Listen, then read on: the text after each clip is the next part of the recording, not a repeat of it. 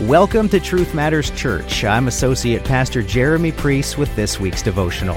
If you enjoy this devotional, please consider sharing it with a friend and subscribing to this podcast on Sermon Audio, Spotify, and Apple Music. Without a doubt, the greatest gift a person can ever receive is their eternal salvation. Salvation is a gift of unimaginable value and cost, and one that should be cherished and treasured more than anything else. See Matthew 13, verses 44 through 46. The Apostle Paul recognized the value of his salvation and that it was not gained through his own actions. See Romans 9, verse 16.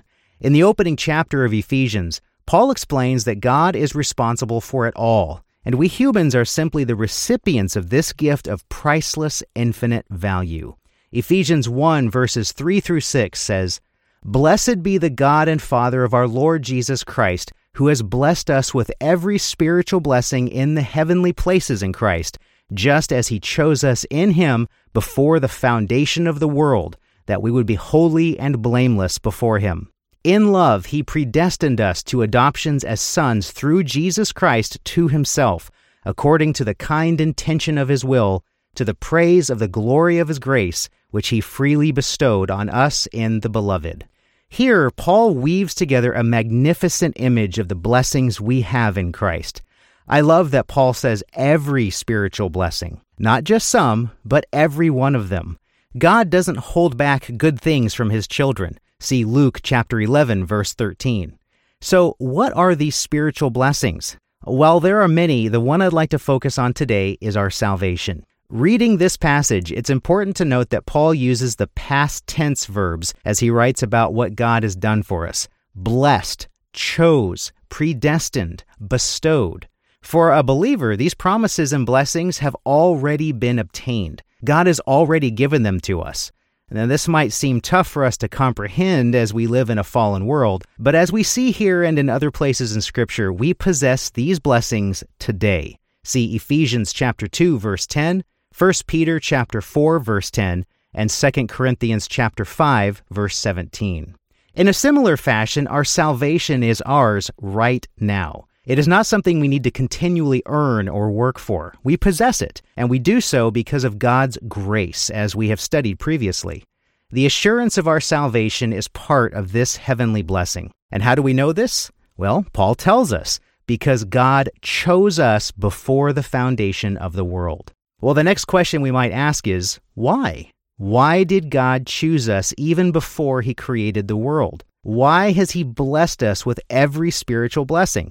Well, Paul explains it in practical terms that we would be holy and blameless before Him and to the praise of the glory of His grace. This is where the rubber meets the road for believers.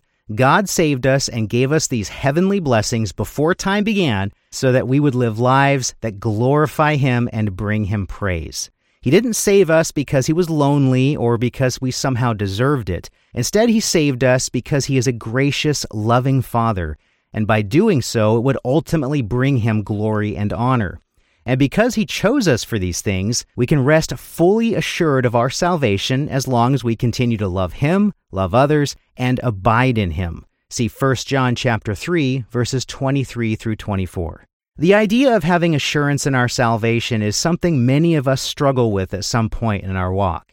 As we can see here, the hope of salvation rests on God's promises, and that should bring us quite a bit of comfort.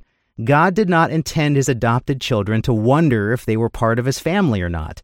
Instead, he wants us to have full confidence in his ability to save us and preserve us. See John chapter 5 verse 24, John 6:37, Philippians 1 verse 6, and 1 John 5 verse 13. So let's go boldly before his throne in prayer, praise, and thanksgiving, living lives that honor him and showing others that he is good and rest certain that every spiritual blessing in heaven is ours this very day.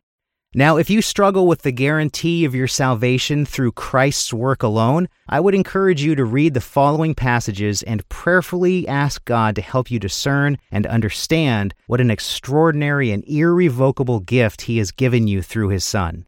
John chapter 1, verses 12 through 13, John chapter 6, verse 44, John chapter 15, verse 16, Romans chapter 8, verses 28 through 30, Romans chapter 9, verse 11, 2 Thessalonians chapter 2, verse 13, 2 Timothy 1, verse 9, 2 Timothy 2, verse 10, and Hebrews chapter 4, verse 16.